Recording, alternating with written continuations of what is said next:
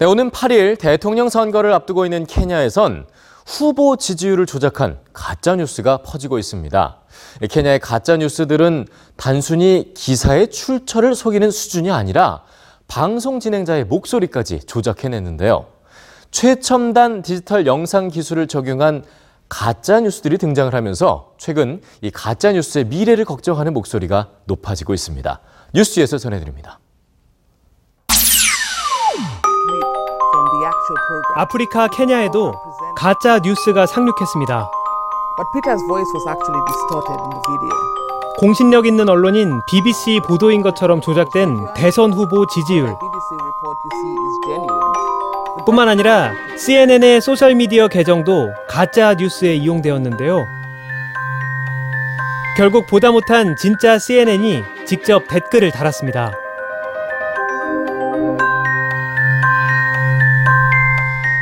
BBC 아프리카의 편집장은 가짜 뉴스를 구분하는 법을 설명합니다. This is what the fake news strap looks like, and this is what the Focus on Africa strap actually looks like. 가짜 방송을 만든 사람들은 실제 진행자의 영상을 사용하고 목소리까지 조작해냈죠. 보도 내용이 의심될 때는 반드시 공식 계정을 확인하라고 조언하지만 가짜 뉴스는 점차 치밀해지고 있습니다. 최근 오바마 전 미국 대통령은 그의 계정과 유사한 SNS 계정을 통해서 가짜 뉴스의 주인공이 되었는데요. 암투병 중인 존 맥케인 의원을 겨냥한 오바마 전 대통령의 트위터 내용. 이 내용은 가짜였습니다.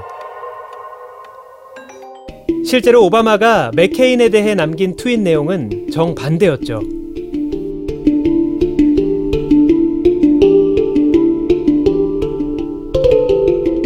지난 26일 영국의 가디언지는 흥미로운 영상을 공개하며 가짜 뉴스의 미래를 우려했습니다. 자연스러워 보이는 오바마 전 대통령의 영상 4개는 모두 가짜였습니다. 이 가짜 영상에는 음성을 인식해 사진의 입술 부분의 픽셀을 움직이는 기술이 적용되었는데요. 이 기술만 이용하면 그 누구라도 가짜 뉴스의 피해자가 될 수 있죠.